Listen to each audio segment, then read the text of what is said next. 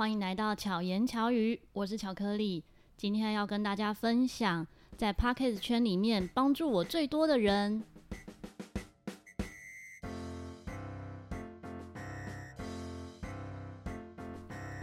有持续收听巧言巧语的听众，有没有发现我在 Podcast 圈的好朋友是谁呢？这时候有没有人要对号入座？好，今天要分享的呢，就是介绍安叔。嘿，大家好，我又来了。安叔在巧言巧语的第50集，有露脸的那一集。对，而且是 Podcast 里面就是 Podcaster。之前你都没有露脸，对不对？那时候是第一次露脸。对对对。后来发现史塔克也是第一次在我节目露脸。哦，真的哦。对，然后葱花就说：“那会不会在接下来还有第三个是谁？”我说不知道。还有谁是不露脸的？椅子。椅子不会露脸啊。好。等他成为 VTuber 的时候，再让他来节目中露出那个 VTuber 的画面。对对对，他的皮。对，他的另外一个。灵魂的身份，可以这样讲。好，今天要请安叔来分享了，这是他的另一个专业，而且我常常被拯救。不要这样讲，你明明就不爱让我救，我一直说给我，我可以帮你处理。因为我不太想麻烦别人，所以真的有很多问题的时候，其实我不会在群组中询问，因为我们有一个 Podcaster 的群组。然后大家会有问题，其实会在上面问嘛。其实有时候觉得我问题好像很小，也应该没什么，可是最后还是问安叔。我们好像还是没有讲到底在讲什么哈。就是在讲声音的，对声音的处理，声音的处理这部分。而且有时候也不是跟声音处理有关呢，有时候是设备。像第一次，而且应该说，我问你的时候，我都还蛮没礼貌，我是直接问说可以打给你吗？对对，有点突然。有时候在楼梯间，然后在外面，没管你在干嘛。像上一次打给你的时候，听到那声音，然后刚好椅子跟葱花在这里，对对对，他们就说这声音听起来他在洗澡吗？我说对，听起来像在洗澡。没有啦，那时候我刚到家，刚好回音有点大。对，因为那时候的你就在搬家嘛，然后房间空空的，对对，所以听起来回音有点大。但那天真的很累，但就是大家有一些需求啊，有一些想要问的啊，我能解决我都会想说就来帮忙啊，没什么不好的。安叔真的是超级暖男，大概也只有在巧言巧语会有这样的一个评价。是吗？我觉得真的是超暖的，很多小动作都是像刚才我在磨咖啡，我在准备手冲咖啡的时候，安叔看到我手上拿着磨豆机，他就直接接过去，然后开始手磨。我觉得这超暖的。好，谢谢。还有很多就是真的是生活中的小事就可以看得出来，所以那不是假装的，不是人设。因为如果人设的话就会露出马脚，就是从生活的点滴其实看得出来的。好，谢谢。回到声音这部分，我们刚才讲那个第一次被拯救，我们先讲些有的没有的。好啊，没问题。第一次被拯救是我在亲近农场上设备不会使用的时候，那因为安叔这是用 L8 润的 L8 录音，然后我那一次借的设备也是 L8， 所以我想第一个想到就是啊，问安叔好了，我就直接视讯给他看我 setting 的设备，我还在饭店里面把所有设备全部都 setting 起来，然后请安叔帮我看哪里出错。对对对。我觉得那一次也比较特别，是刚好你前面在买设备的时候，我有参与到，对对对，所以在我比较不懂的无线那边，我也可以说哦，好，我大概知道什么。那 L8 因为我摸了也1年多了，所以它一些东西大概看一看就知道发生在哪里。当然，最终的原因还蛮好笑的，是你看一眼就知道问题在哪里了。就是亮不代表它是在做动哦，有时候 mute。你把它按静音的时候它也会亮哦。所以巧克力当时就是不小心把自己的声音全部都 mute 掉。对，我把每一轨都 mute 掉。所以我的每一轨都没有声音。对啊，但是那一次也很特别啊，就是让现场的听众可以一天是听所谓的不插电版本，对，然后第二天就是一个那个叫什么版本，算是就是插电，就是有音响有音响设备的版本。也刚好我们第一天晚上是在饭店门口，而且很晚嘛，8点的时间。然后因为晚上的时间其实大家都比较宁静，所以没有插电的状况，其实声音我自己觉得声音还蛮舒服的。其实如果以一般演出来讲，我都还是喜欢不插电。所以以声音处理来说，这真的是我很弱的一块。因为不管是真实的那种现场演出，像我们每年在泸州工学社音乐厅，就是音乐厅里面的演出，我们也都是以反射板，就是音乐厅中的反射板的声音来呈现，所以都是不插电。所以我就很喜欢这种很自然的声音。对，就是真实的声音，不是在经过这个所谓太多的后置类比的东西在放大或干嘛的。对。但是在有一些空间，像我们第二天是在那个算山坡上，大草原，你没有扩音出来，别人根本听不到。没有办法去吸引到更多人，然后就算留在现场，也许也听不太足，就是听不到。主要是不同乐器的时候，它会不平衡。对，这个就回到我们现在的主题，就是声音剪辑。像我说，安叔知道我哦，应该说我会跟你分享我遇到什么状况。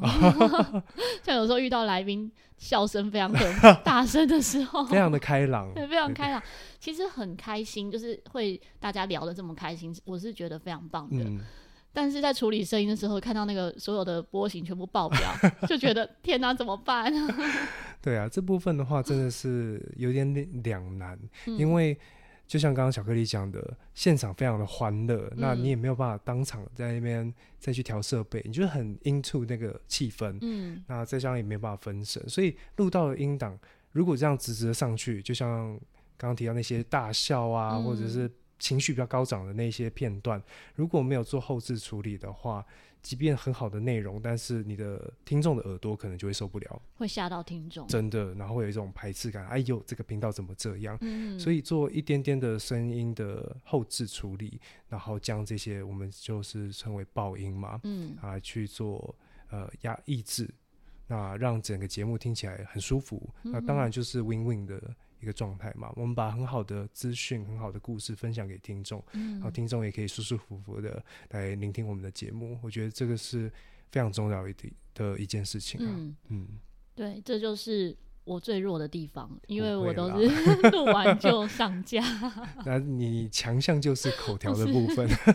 但声音的处理就非常的弱。可是呢，安叔就可以开课，他现在就是有在专职做这件事情，除了帮人家算接案嘛，对，接案做声音处理的部分，然后你也算是有家教班，就有一些 podcaster 可能有声音处理上面要学习的时候，对啊，你也是可以付费上课的。对，没错，就因为有一些创作者，他的确跟巧克力一样，对于声音的后置处理比较不熟悉，甚至没有时间去学习。那他们就会想说，有没有一些类似我们以前叫什么大补帖的那种东西，赶快在短时间内把它教会。那也许可以不用教到那些我们叫做效果或者是插件，它真正的处理的原理是什么，它后面的整个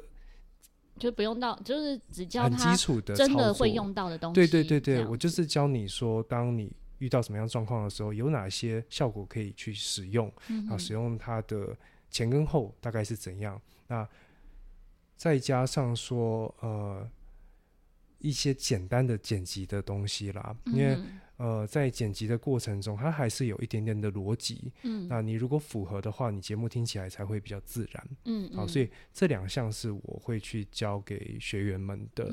那也陆陆续续的有一些人也有在跟我预约时间来说要做这样的一个学习，我就觉得蛮开心的，因为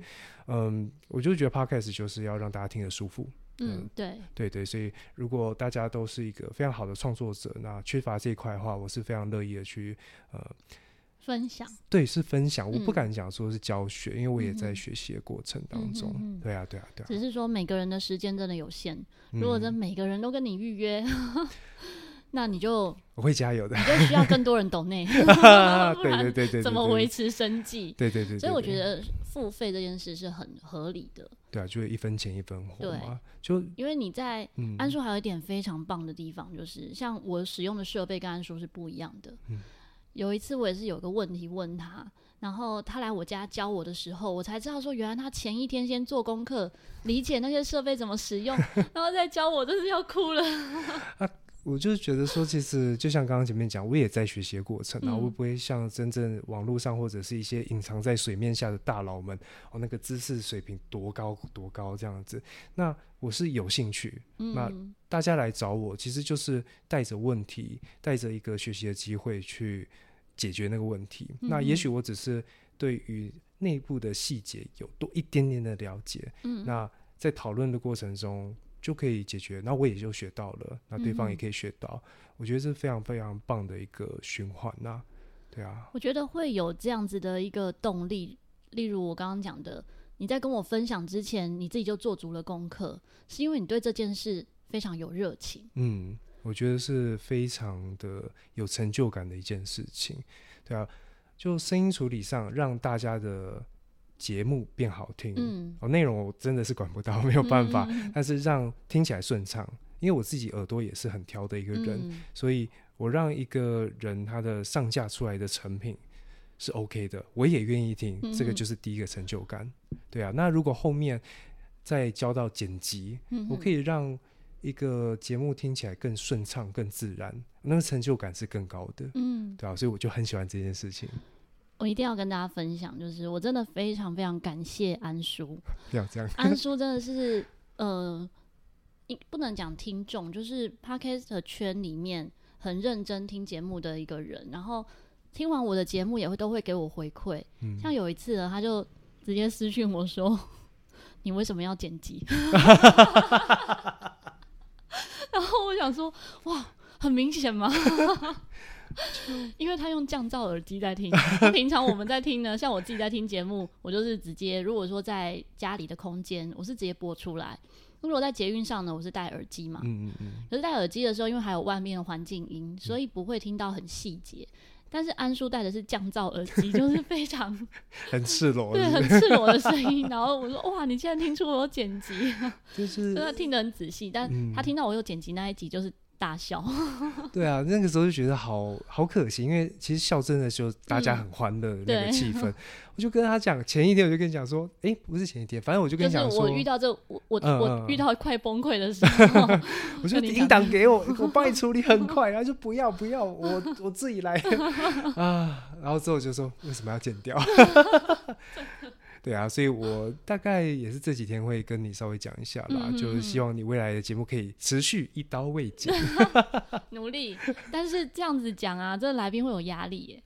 像前我听你说过对有些来宾说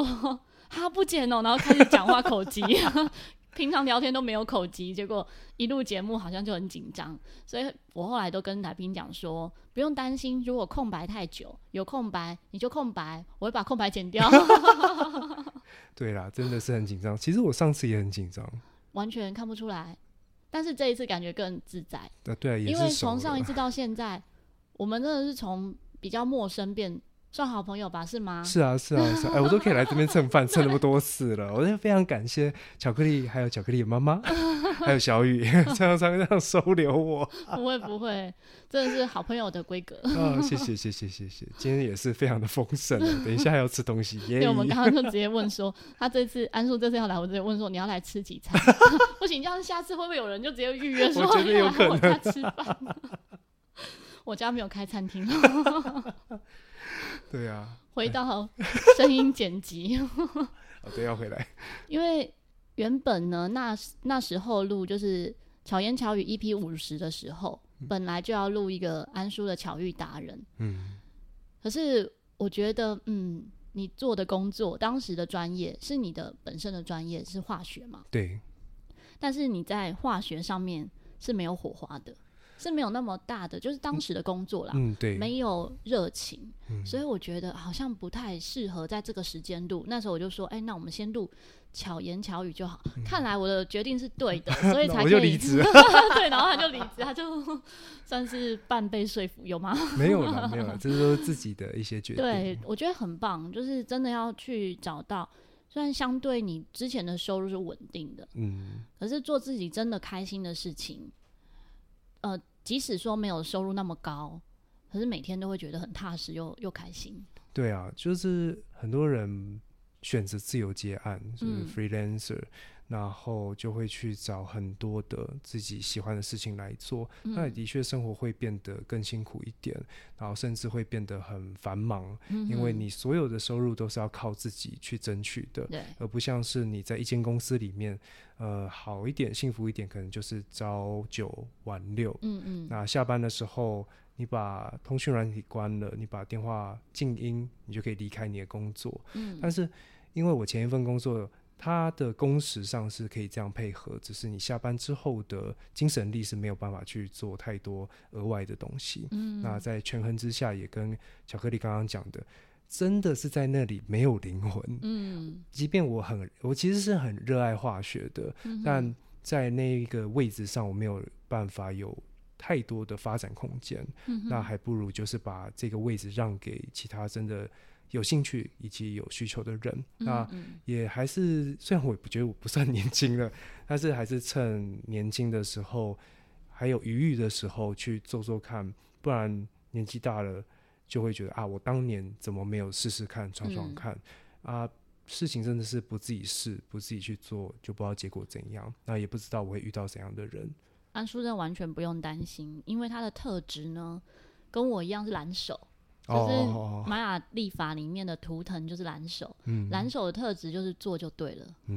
所以像从你离职到现在应该有多久？2个月、我觉得这2个月中你就有蛮大蜕变的，我自己也有这种感觉，而且接案也越来越顺，对啊，所以你就很适合做这件事情，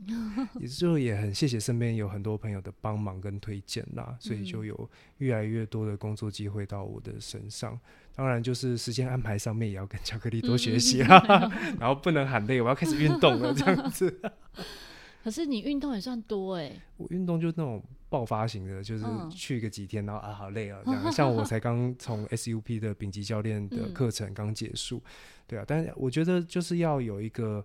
好的耐力，这种规律的不一定是高强度，但是规律运动是更重要的，对啊，所以要好好的督促自己，这样子才可以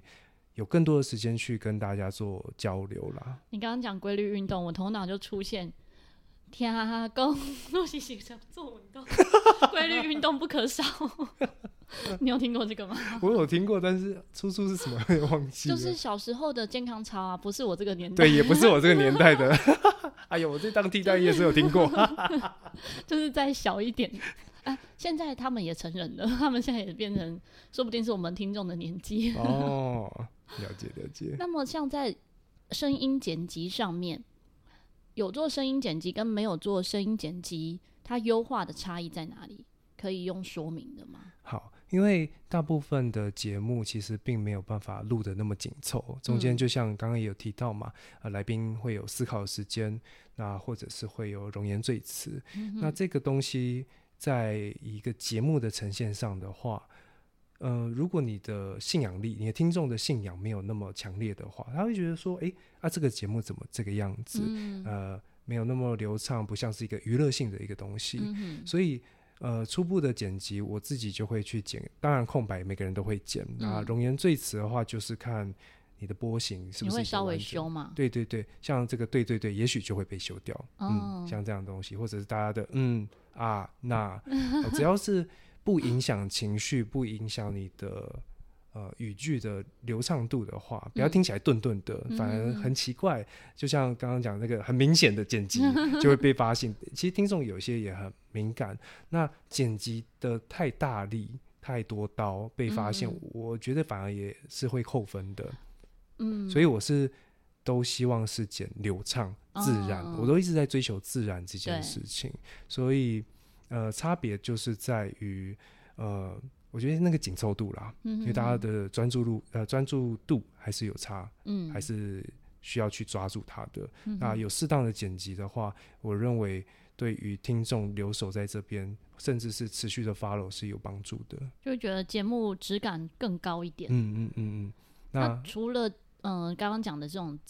真的是剪断的部分，那声音的处理上面呢？声音处理大部分的创作者一定会遇到的是来宾很容易喷麦，哦，对，那喷麦这东西如果可以去处理掉的话，对于听众的收听也会比较舒服一点。嗯，那如果你有一些现场的户外的啊，或者是你现场可能有风，我不知道为什么会有风，不要问哦。那风声这个东西也是很影响聆听体验的，这些都可以去除掉。对，它还是可以借由一些软件，软件是之语吗？软体啊，软体一些软体的效果，还是讲效果好了，可以把它去除掉。那只是说它还是需要去了解你在调什么参数，才不会让原本的音档失真哦。就是有点像是我要去风声，顺便把其他原本该留着的也去掉，那当然就不是我们要的。那所以要有一点点对于软体内部的参数的了解，然后还是要去花时间做我们叫 try and error 去尝试这样子，对啊，所以它是需要一些经验还有时间下去的。嗯，像这样子的剪辑是你一开始在做节目就开始了吗？哦，还是后来慢慢摸索？嗯，初步的很简单的剪就是剪哦，我们没有做刚刚讲的对声音处理的时候，大概就是在节目的创办前一两个月，我就是在家里蹲，然后再学这些东西，因为那个时候就是雄心壮志想要做节目。那后面的声音处理就是当我遇到状况的时候，我就去搜寻，因为 Google 大神真的很强，只是说你有没有那个心跟时间去了解这个软体也该怎么做使用，还有是甚至是要去尝试，比如说我就是刻意的喷麦，我刻意的有风，然后自己制作 sample 之后才知道效果如何，对对对，去怎么去调整这样子，然后也要去多浏览其他的 YouTube 上面有很多的影片，但是的确是外语为主啦。对，台湾的资讯亚洲的资讯就是比较少一点，对对对，我觉得这还是跟头脑有关系，我就觉得没有啦，但我听众会觉得我很笨不会啦，因为这些资讯真的都有，我自己也都有搜寻过，最后我还是选择一个我能做的方式啊，因为每个人的时间都有限啊，对啊，如果巧克力真的很忙的话，那就所以我才会直接找安叔来上课因为网络上搜寻就是怎么用叹气来形容好比我用GarageBand， 然后那天从华来录音的时候就看我的界面，就说你的界面怎么跟我不一样，我说我也不知道我有一天打开它就变成这样我就弄不回去原本的样子了我就怎样都弄不回去，所以就只能这样，然后我每一次都是用上一集来改也没有不好啦就是一个我的模式。对啊，巧克力的节目也是这样做了好几集了没事没事，节目做得好就好啊，真的要很感谢安叔的鼓励还有有时候会收到听众的鼓励、啊、真的真的真的回馈很重要。那听到你才知道方向对还是不对，也不能说方向，因为方向也不会被听众改变就还蛮这么固执还蛮自我的但是听起来如何，像有时候我们录得很开心，可是我们会担心说那这么开心到底我们的内容观众会觉得有帮助吗？那这些内容是不是可以的，这些会有疑惑。有时候就会互相听对方的节目，像我听安叔的节目会给他回馈，他听我节目的时候也会给我回馈。那有时候听众其实不见得会回馈，对对对，很少数的是会回馈，大部分都是默默的听，对，默默的听，偶尔是真的很有共感的才会留言。对对对。还有一点，我发现现在留言好像很难，就是能留言的地方不多。哦，对啊，对啊，对啊。像之前都是在 First Story，然后有一些听众会在那边留言。前阵子才有听众跟我讲说，他没有办法在那边留言。哦，是哦。对，因为我才写信问 First Story， 才知道说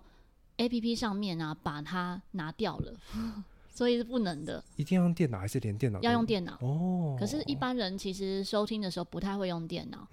后来我就跟他讲说，那就用 Mr.Bus。哦，还有另外一个平台可以使用。像刚才讲啊，有哪些人会需要声音的剪辑啊？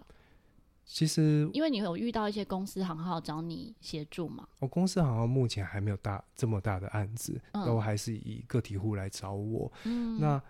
我自己的观察跟了解应该是你在意的你就会来找剪辑来找后制，不然的话直上的节目也很多，那他们 Podcast 对他们来说到底是什么，那如果你想要呈现给大家的是你喜欢的东西，你希望大家听到的，那你没有能力或者是你没有时间，就跟刚刚前面讲的，你也许就会去找人帮你做后置剪辑。然后自己的几个业主可能就是他没有相关知识，然后这个一两个，那也有的是我没有时间，因为工作真的很忙，但是他又很想要去分享他的领域，这些状况都有，所以还是我觉得还是在意了这颗心啦。对对。那他们录音的时候是你帮他们录音，还是他们自己录好之后给你档案？目前的话都是后者，他们直接把档案给我。那近期也有在谈几个，就是我会带器材到他们现场，那去帮他们做类似导播的那一种状况，因为有时候就像太嗨了，真的还是需要手动去调整。是一边录的同时就调音量吗？对对对对，那个就是说至少在后置上面会更把那个叫什么更真实的声音留下来，因为爆音其实是有些数据已经超载了，它没有办法把细节留下来，但如果你现场把它的音量藉由手动的方式去拉低一点点的话，笑声也是有细节的。对对对，所以留下来这些在做后置的处理会更，我们可控的可操作的空间会更大啦，可以这样讲。那另外就是现场有一个会搞声音的人在，我相信他们录起来安心，对对对对，安心很多，然后也可以再做更多的交流。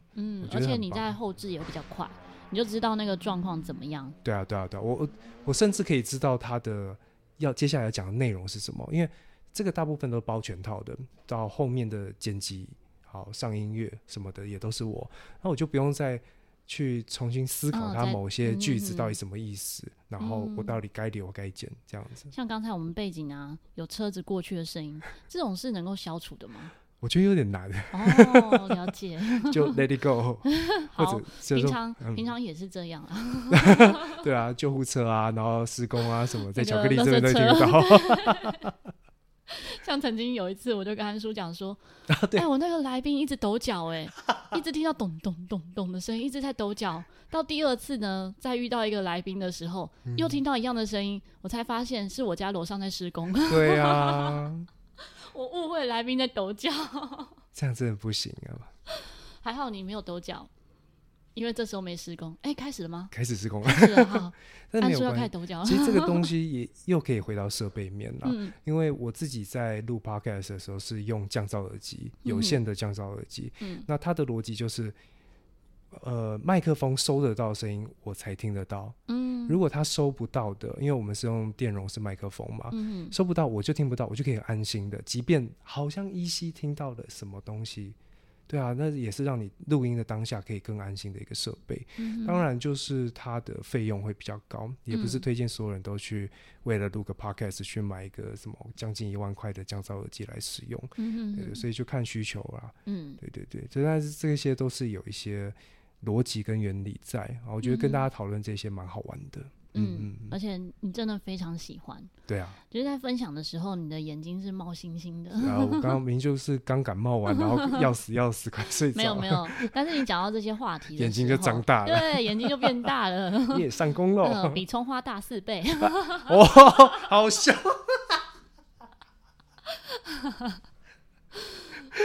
这样子突然就是讲到他，大家赶快去搜寻葱花的照片。非常可爱的男孩在上一次的巧言巧语里面，梦境拼图里面有葱花出现。刚刚都是巧克力说，我什么都没有说。是我说的。像我们平常讲到声音后置嘛，那除了你在做这样子的工作，就是你目前的自由接案，除了声音的剪辑之外还有其他部分吗？目前也会想要走一些摄影相关的。那因为经历的关系还会停留在平面摄影，就是大家讲的照片的部分。那后面因为就是已经变成一个 freelancer 的角色嘛，那有空的时间也会去学习怎么样去做影像的，包括后置，我觉得后置是更大的一个要学习的。对对对啊，前面的话可能就是包括你的运镜啊、脚本那些，应该就是要用大量的阅读，这些来补齐。所以后面想走的就是跟影像有关啦。当然，podcast 这边不会停，也没有打算当一个 YouTuber。可能在影像后面应该说影像的部分我就是走一个后勤，走一个幕后的角色这样子、来协助大家。就是你也是从 Podcast 开始发现自己有这部分的兴趣，所以才想走入影像。对啊，因为就是很喜欢把一个成品呈现出来的那种感觉，更贴近真实，更贴近客户，对，而不是躲在产业链的很前面，然后跟你最终产品是没有关系，或者是就很难去联想到，那成就感就会很少。目前你有接案的部分，如果说要找你做这些事情的话，它的费用区间大概是在哪里？费用的区间的话，当然也跟你希望我做到的程度有关系。那我们就讲一个我知道的业界，业界嘛，这也不是一个很大的业界，就是我听过的剪辑的 range 大概就会在600到1200。但是一个小时嘛，对，这个一个小时不是说最后剪出来的成品是一个小时，工作时间，对，也不是哦，是你丢给我的音档的长度，比如说我们这样子，原始档就是录了一个小时，但最终成品可能剪出来是45分钟，因为中间有很多东西要剪掉，那我们都是看原始的档案的长度，因为你给我多少我就要听多少，那它直接就攸关到我们的工作的时间，大概是这样的一个 range， 这样蛮合理的、因为要花很多时间啊。对啊， Podcast 跟 YouTube 不一样，它有影像的时候我们可能很好去找节点，但是如果是声音的话我们就必须用听的，对，去找然后去做剪辑。而且你光是假使说这个原始档案是一小时好了，你要确定说哪些地方要留要修改，其实很多段落是要重复听的。对对对对，像有的节目就是有po出他们的剪辑线的时候，就发现哇，非常细的剪辑线，千百刀，对，那就代表他真的要花非常多时间剪。像之前在那个群组中就有朋友说，他可能要剪一集就要6到10小时，就是差不多，就是剪辑加上后置，这样子1200根本划不来啊。但是我觉得就是这个市场本身它还不是很透明，然后台湾的使用者付费的那种概念还没有，还有尊重专业的这部分也还没有。再来就是产业面，因为 Podcast 真的大家都不太赚钱，对啊，所以你可以开的价钱，假设你真的觉得我剪一个小时是要到一个很高的价，可是别人就是没有办法出这个价位的时候，你还是会压回来，因为至少比没有收入好。对啊，所以不如来开课。也没有啦，因为不一样的东西，因为对啦，是不一样的东西。所以像你现在有收的学生，就是有收费的教学的部分，大概会上的课是，比如说他们上几个小时可以学会一个部分。我可能不会用这样的一个部分的说辞啦，就是说如果他有心，然后他自己也是有器材的，意思是他要成为一个独立的 podcaster， 那我就会从前面的器材直接讲到最后你要上架，一条龙全部讲完。那因为每个人对于软体硬体的吸收的那个速度不一样，对，所以还是会照着他的吸收的程度，然后去安排课程的长度跟内容。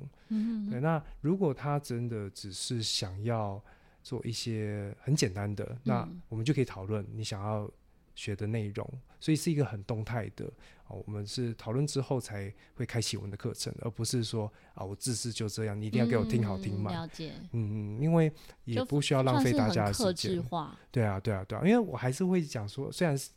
的确会称为课程，但是在过程中是讨论居多。你有什么疑问，那我可以来帮你解决，那当然基本的东西一定会交给你们。对啊，大概是这个样子。所以有遇过最快几个小时吗？还是也是算小时吗？我是用小时来算。最快最短的时间内然后教到他会是几个小时，跟比较长时间的。我最长的话有教到8个小时，就分好几就分好，对，好几周来上课。那也有很快的，大概2个小时就把所有东西讲完，因为可能他本来基本概念就很好。对，或者是他就是设备那边也不需要教，前面就可以直接进入更那个核心的地方去解决他的问题，这样子。安树真的是非常棒的老师，因为他很有耐心，很有耐心。嗯，比如说最基本就是他遇到像我这样就是设备笨蛋的白痴了啊，我真的是这部分真的很弱。有时候遇到一些设备就觉得感觉没有很困难啊，为什么就是弄不好？有时候会有这种状况，比较天真而已啦，很纯真的一个人，对对对，就是会突然的少根筋在某一件事情上面的时候，安叔完全都不会生气。他我喜欢一句话，曾经忘记是哪一个大佬讲，他就是说你要生气可以啊，但是要有目的啊。嗯，那我对你生气目的是什么？好像也没有啊。所以我觉得我很幸运啊，我老公也是这样的人。嗯，就是有时候我可能觉得我问的问题好像有点笨欸，可是他也都不会生气，就是很耐心的回答我。然后安叔也是这种超 nice 的人，所以真的要推荐给大家。我们巧遇达人里面遇到的来宾啊，我真的都是真心推荐。谢谢谢谢，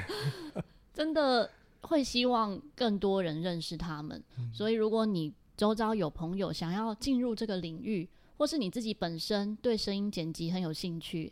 都欢迎可以跟安叔交流。嗯嗯，对，这句话我本来不敢讲，我有先问过安叔可以吗？可以啦可以啦，只要我有空的话我都会好好的跟大家做交流，因为就像更前面讲的，你们的问题都是我学习的一个机会啊。嗯，以后就变更忙了。对，我要一直回讯息，然后到时候还说啊，早知道巧遇达人就不要这样讲了。、啊、没办法，你就大频道啊，一到人在听就来找我。小小的频道。还吹捧吹捧来咯。所以要怎么样找到安叔呢？其实就可以直接在 IG、搜寻安叔应该就会直接跳出来。那我的 ID 是直接用英文就是 Let me tell you m、那很长记不起来，所以我会放在资讯栏里面。那只是我的发音就是不标准。 sorry， 那就麻烦巧克力放在资讯栏。因为我英文不好，所以会记错。直接打安叔就可以找到，应该就会找到。那想要继续听到安叔疗愈的声音，还有他有质感、声音有质感的这个节目呢，你就直接搜寻安叔我跟你说，就可以找到他的节目了。嗯，没错。对，而且最近我就会上你的节目。啊，对对对对对，真的很近。真的很近，可能说不定同一周之类的。啊，要看你的剪辑时间，对，要看我的排程跟剪辑时间。是。总之在安叔节目上也可以听得到我的声音，那内容会跟我平常节目应该完全不一样，应该会不一样。嗯，我们等一下就知道了。对，等一下就知道，因为等一下就要录。那就希望在安叔我跟你说还可以见到你见不到。可以再继续听我们的声音。希望安叔跟巧克力可以陪伴你巧妙克服生活中的压力。我们下次再见，大家拜拜拜拜。